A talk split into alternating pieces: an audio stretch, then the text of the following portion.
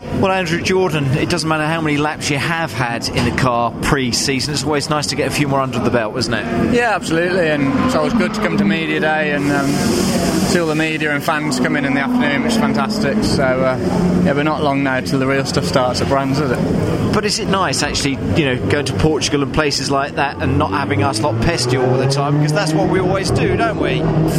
always get in your uh, yes face. no, it, it's, it's nice to go to Portugal, but the weather wasn't great, which was frustrating. So um, the UK testing's actually been more beneficial. So I think when we go to brand, you know, you don't know what people are doing today, and we're doing some different things. So um, when we get to Brands, hopefully we'll be in, in the ballpark now. Do you feel nicely placed ahead of Brands, which isn't that far away? Yeah, is it? Week or so away. Coming around quick, isn't it? Doesn't yeah, I, I, feel feel very happy and Gee. settled into the team and everything. So just looking forward to getting racing. If there was a prize for the best looking car in the pit lane, you wouldn't be far away, would you, Andrew? I, I think, think. We, I think we'd be on top, really. You're going to give yourself first, first yeah, prize, are you? It looks it looks stunning. So hopefully it will go go as well as it looks. Good. Everyone wants that smile back on your face face this year, Andrew. I think it's going to be there. Would you say the same? I think so. You know, with how I feel at the minute and how testing's gone, I'm, I'm very happy and. Uh, look, as I say, look forward to getting racing and hopefully back on that top step. Great stuff. I'm Thanks. sure it's going to be there, Andrew. Well done. Cheers, Thank mate. you so Thank much. You.